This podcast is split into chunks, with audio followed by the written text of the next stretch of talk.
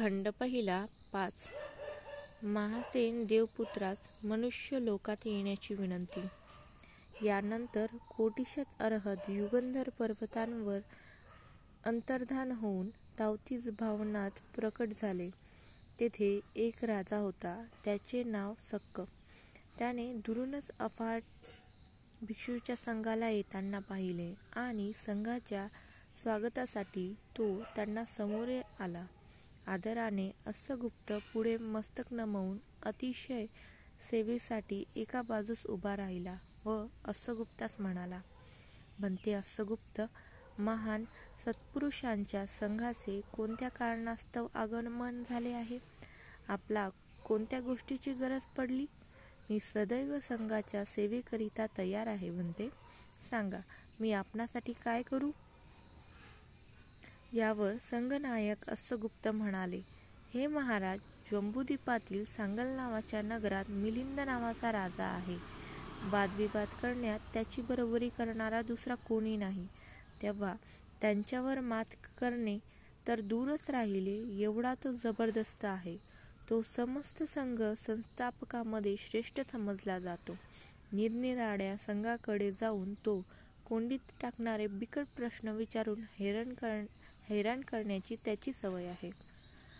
सक्क म्हणाला, "भंते अस्सगुप्त, देवपद सोडून मनुष्यलोकी जन्म घेणारा तो हाच मिलिंद राजा होय. आणि अस्सगुप्त, येथे शेजारी केतुमती प्रसादात महासेन नामक देवपुत्र वास्तव्य करीत आहे भंते. तोच तो मिलिंद राजाशी चर्चा करून त्याची शंकाचे निवारण करू शकेल, असा तो समर्थ आहे. त्या महासेन देवपुत्राने मनुष्यलोकी जन्म घ्यावा म्हणून आपण त्यांची प्रार्थना करूया. " यानंतर देवा देवाचा राजा सक्यम भिक्खू संघाला सामोरे करून केतुमती प्रसादात दाखल झाला आणि महासेनेला आलिंगन देऊन म्हणाला, "हे मारीस, मनुष्यलोकात आपण जन्म घ्यावा अशी भिक्षुसंघास आपणास प्रार्थना करीत आहे. " "नाही म्हणते मनुष्य लोकांशी मला काहीही कर्तव्य नाही. कामकाजाच्या व्यर्थ रगड्यात भरडल्या जाणाऱ्या जीवनास क्षणाची देखील उसंत मिळत नाही. असे त्राही त्राही करून सोडणारे मानवी जीवन आहे. तेव्हा म्हणते मी देखील देवलोकातच क्रमशः वरच्या पायरी गाठून जन्म ग्रहण करीन. असे मुक्तीचे शिखर गाठीन. " याप्रमाणे सकाने तीनदा मनुष्यलोकी जन्म घेण्याची विनंती केली, परंतु तीनही वेळा महासेनाने वरीलप्रमाणेच उत्तर दिले.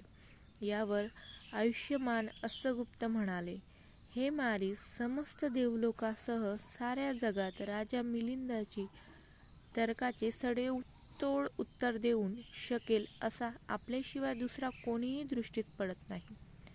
तेव्हा आपणच मनुष्यलोकी जन्म घेऊन दशबल बुद्धीच्या पवित्र शासनाचे रक्षण करावे,